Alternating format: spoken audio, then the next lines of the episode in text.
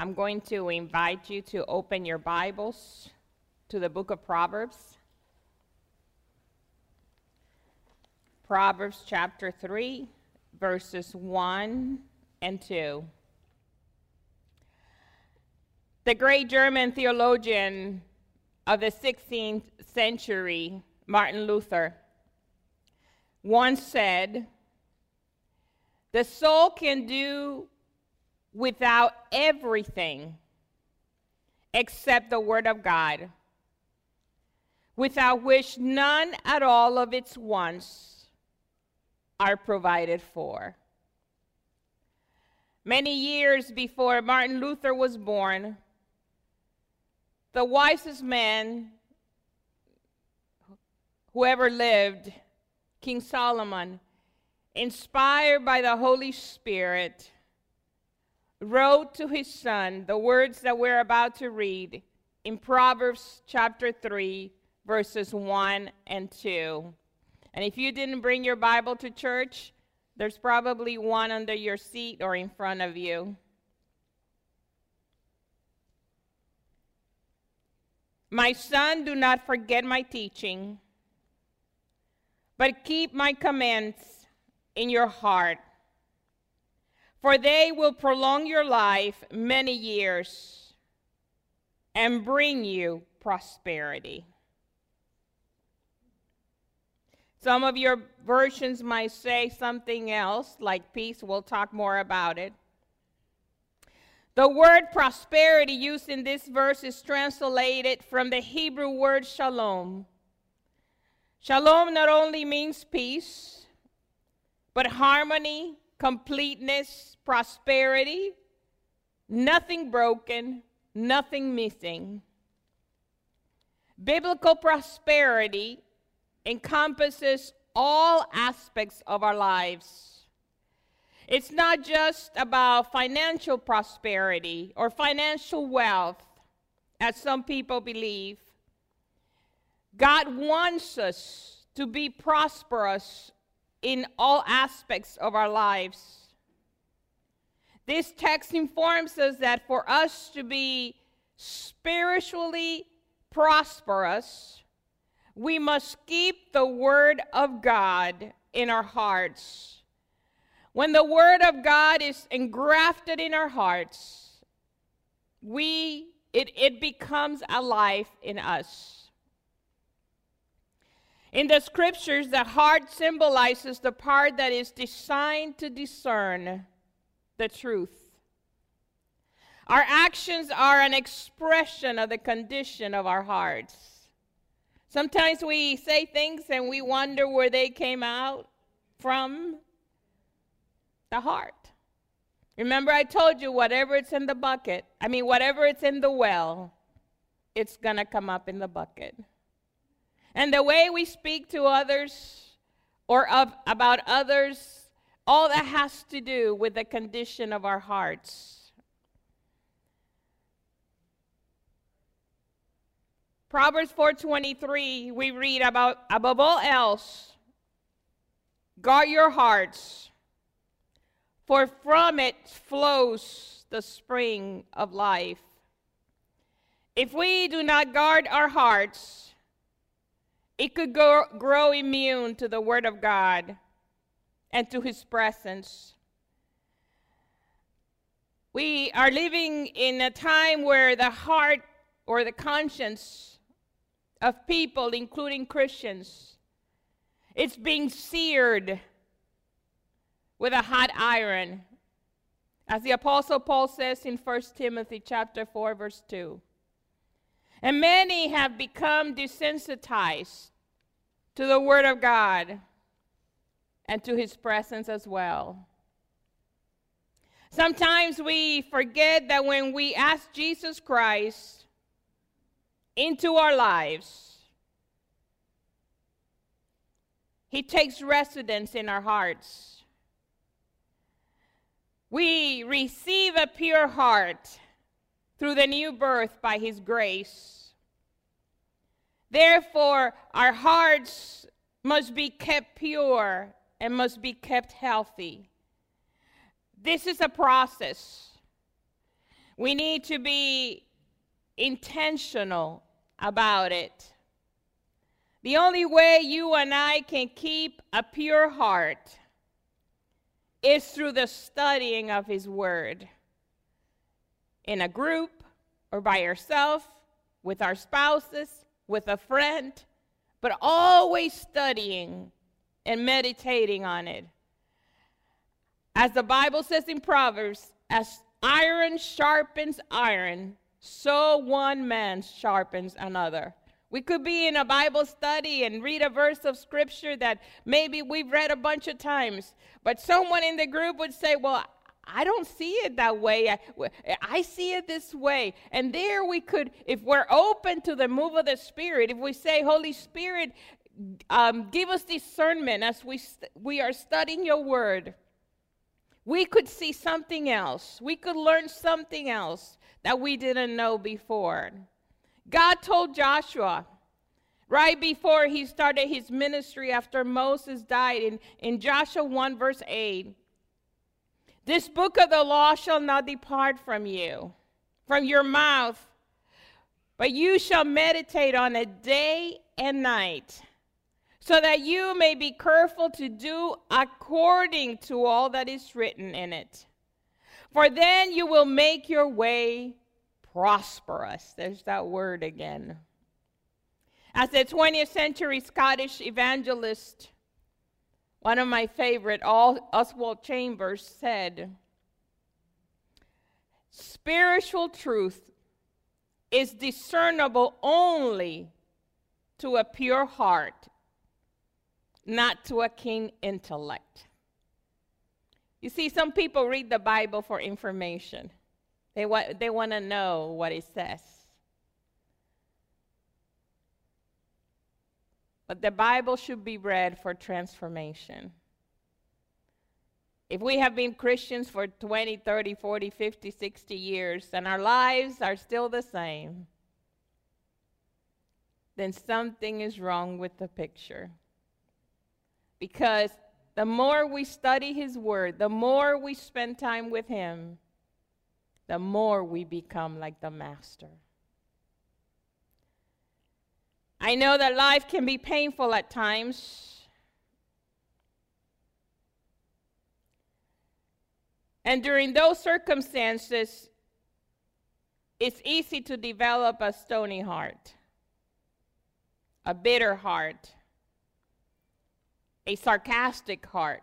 You know, people that they they will come out and tell you, "Well, I'm very sarcastic. That's just the way I am." That's not true.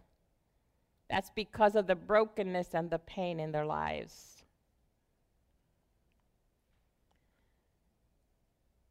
And those conditions become barriers. Those conditions block the presence and the work of the Holy Spirit in us. We hear of people having physical heart attacks. But there are some Christians having spiritual heart attacks too. Because of the cholesterol of resentment and anger has blocked their spiritual arteries. And sometimes those spiritual hearts explode.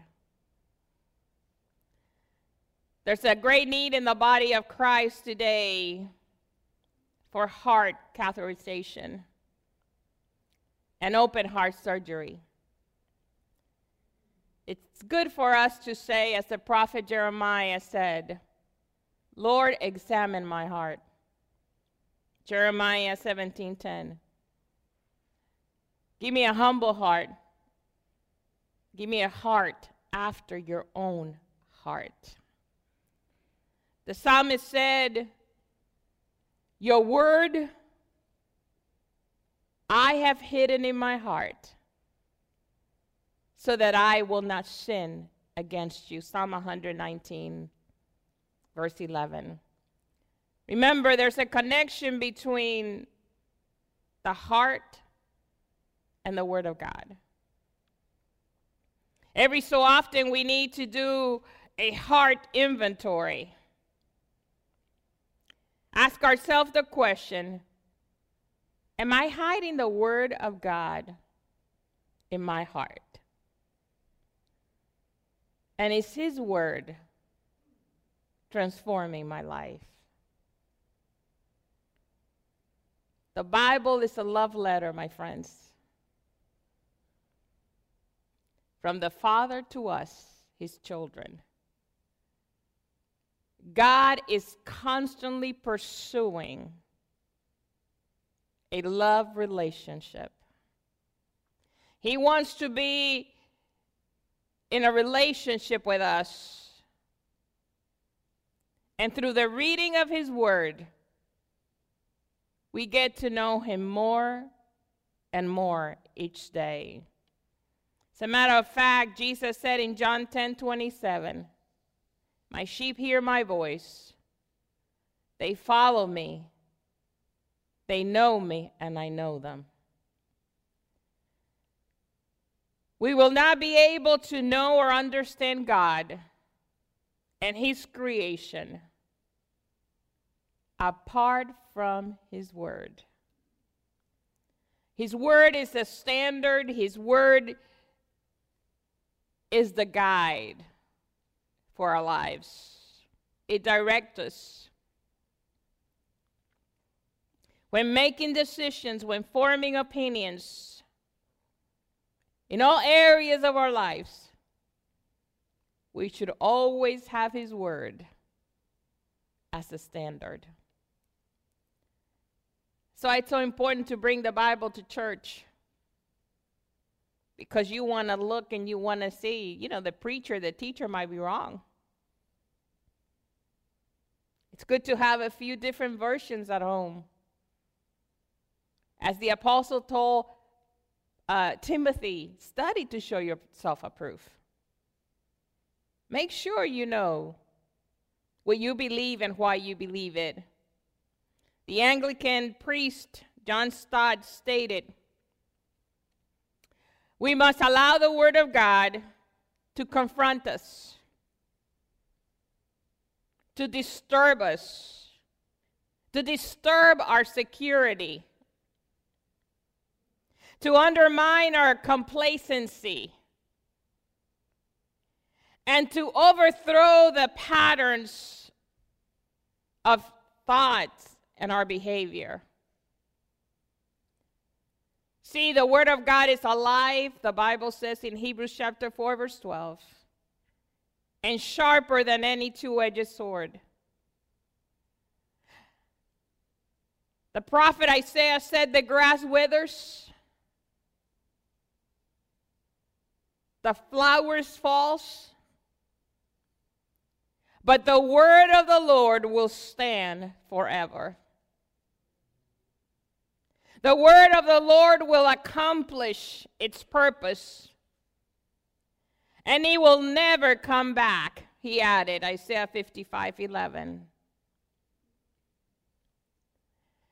And the apostle Paul in the New Testament reminded his young protege Timothy and reminds us today. All scripture is inspired by God and is profitable, useful for teaching, reproof, correction, for training in righteousness. 2 Timothy 3:16. For this reason praying the word of God is so important. It's more effective than praying our own words.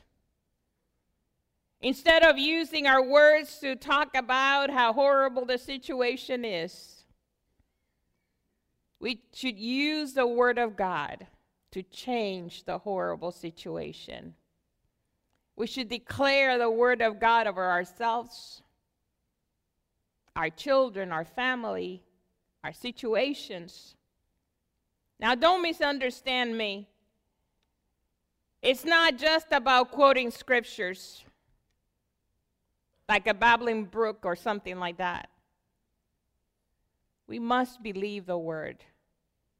We must meditate on it.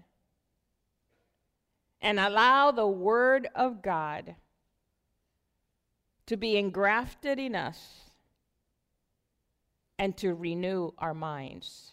Romans 12, 2 calls us to renew our minds. And the only way I know that our minds can be renewed is through the Word of God. I read a story about a man visiting a farmer friend who was going through some difficulties. He wondered what had gone wrong, so he asked him, Did you have a, a poor harvest this year? Is that why you're so upset? And the farmer responded, I didn't have a harvest. Oh, I'm sorry, the friend said. Didn't you even get corn? No, I didn't plant any. I was afraid we would not get enough rain. Well, what about potatoes?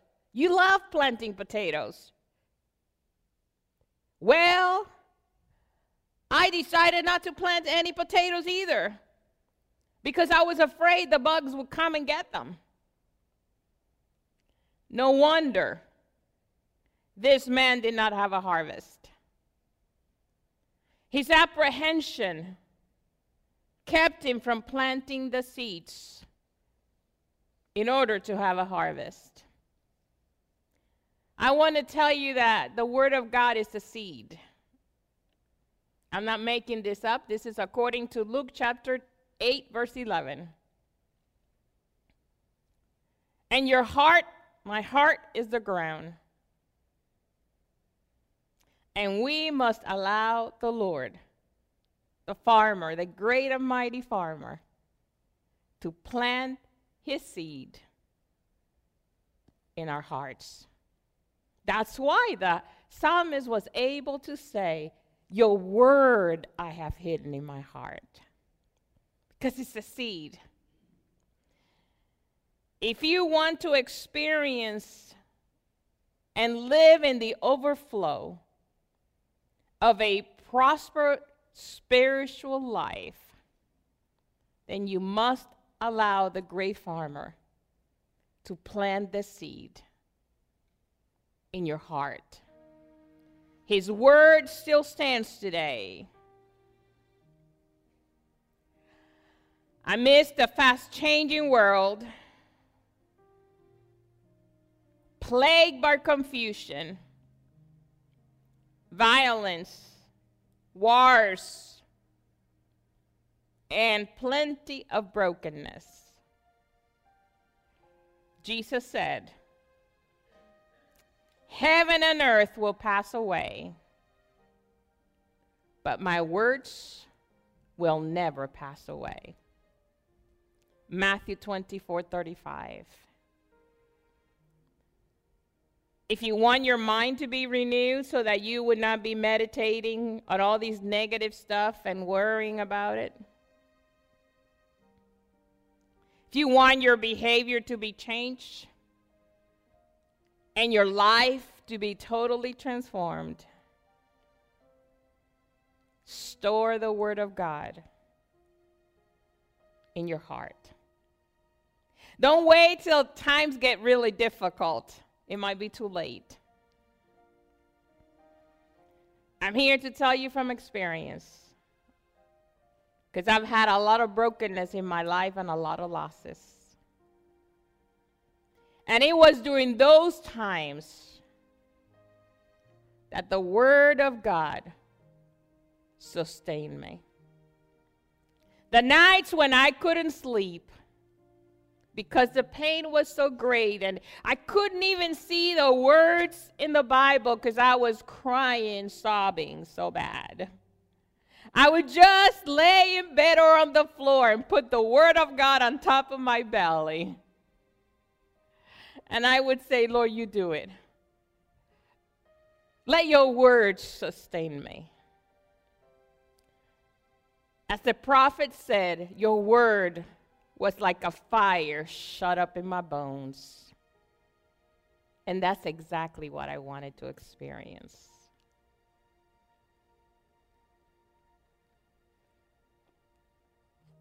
The Word of God is eternal. It stands firm in the heavens. Psalm 119, 89. And he promises and he does it. He will bring prosperity to our lives. I don't know what's going to happen with this world. I don't know if it's to end tomorrow or in 20 years or it will never. I don't I that I don't know. And I respect everybody's opinions. But there are countries in this world that are not allowed to possess a Bible, let alone read it. In America, we are fortunate. We can have 10, 20, 30 Bibles in different languages and different versions. My humble advice to you today is read it, study it. Don't let it collect dust. Take it to heart. And God forbid you ever have to live during a season of time when you're not allowed to have a Bible. If you have allowed it to be engrafted in your heart, you will need the book because you will be a living book. Because His Word is alive in us. Let us pray. Father God, we thank you for your word. We thank you that you are not a God that is far from your people. We thank you for your goodness and your mercies. Holy Spirit, we call on you. We pray that you would help us, that you would empower us, that you would give us thirst and hunger after your word that our greatest desire would be to study your word and to allow your word to change and renew our minds, our emotions, and our behavior, our attitudes.